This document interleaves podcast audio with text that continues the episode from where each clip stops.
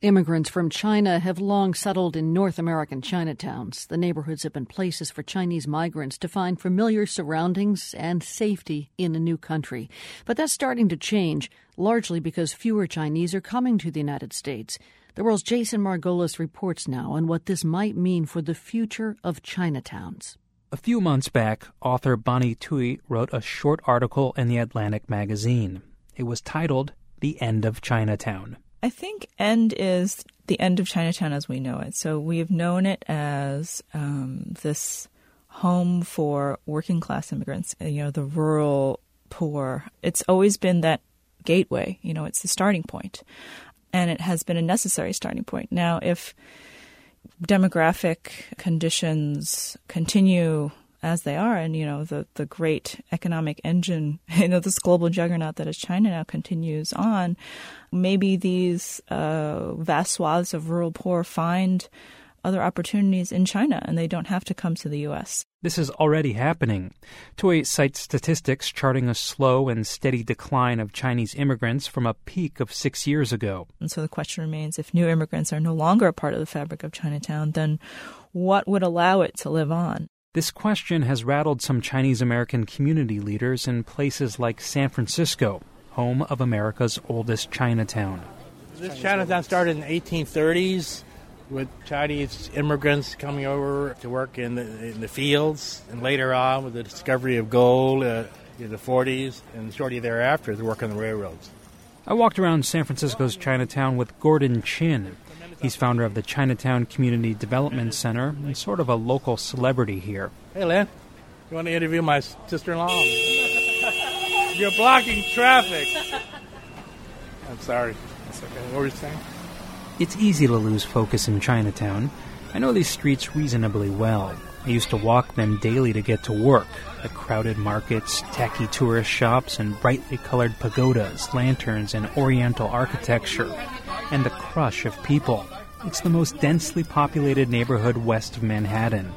It's a place of immigrants where English is not the primary language. But as fewer Chinese migrate here, I asked Gordon Chin what did he think was going to happen to American Chinatowns. He says in a crisis, there's also opportunity. So, in terms of opportunity with the growth of China, there's, there's pride with that. There's economic opportunity. There's social and cultural ties. And San Francisco's Chinatown is still very much a vibrant, bustling place. But many smaller Chinatowns, from nearby Oakland to Washington, D.C., have struggled. Chin and his colleague Gen Fujioka, who was also walking with us, know this could also happen here. But they don't see it anytime soon. Fujioka called Bonnie Tsui's article The End of Chinatown an oversimplification. Bonnie's recognizing that it is a challenge communities have to recreate themselves, find relevance for today. It's not just about the past. And I think that challenge exists for every community, and I think Chinatowns are no different. To stay relevant, Chinatowns must transition to places that attract second and third generation Chinese Americans, people like Frank Wong. Wong grew up in the Sunset District, an outlying neighborhood of San Francisco. The Sunset District is also heavily Chinese, but Wong says newer Chinese communities and outlying districts can never replace the original downtown Chinatowns. I, I would like to keep it the way it is. It's a, it's a symbol of, of who I am and my culture. Wong has a special attachment to San Francisco's Chinatown. He helps run a family restaurant here, the R&G Lounge.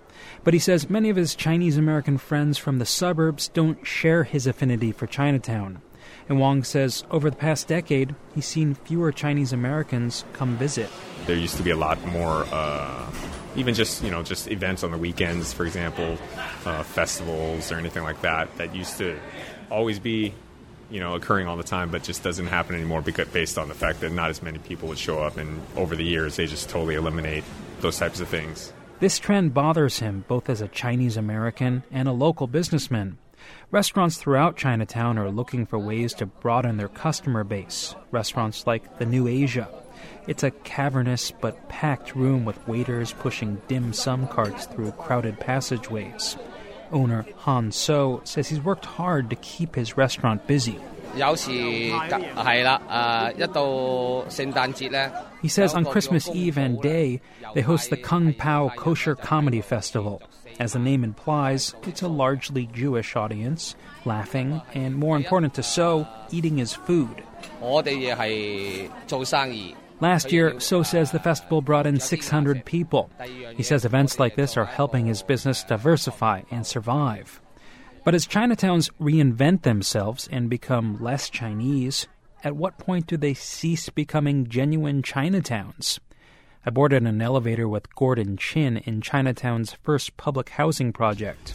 And a lot of you know, Chinatown families grew up here, you know, since the 50s. Uh, As we got out of the elevator, we saw several residents, none of whom were Asian. I asked Chin how he felt about the changes unfolding here.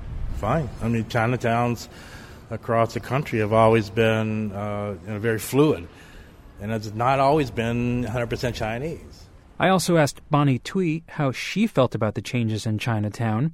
Besides her article in The Atlantic, Tsui also wrote a book called American Chinatown.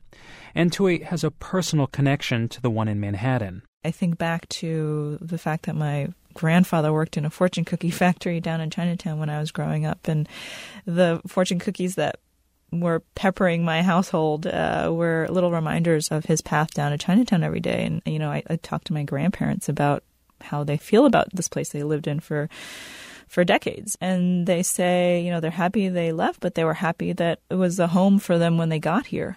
And while Tsui writes fond portraits about American Chinatowns, she also describes the neighborhoods in stark language.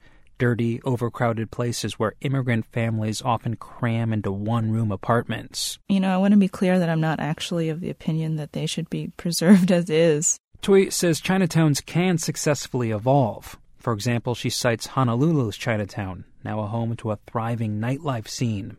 Art galleries are popping up in LA's Chinatown. These things are not quote unquote Chinese, um, but they are fitting in somehow, and they're kind of finding finding a way to coexist or more than coexist with the long time Chinese residents in the neighborhood. Of course, that brings us back to Tsui's original question: Is this the end of Chinatown as we know it? It's an interesting debate but it's also worth remembering people have been predicting the disappearance of American Chinatowns since the 1920s. For the world, I'm Jason Margolis, San Francisco.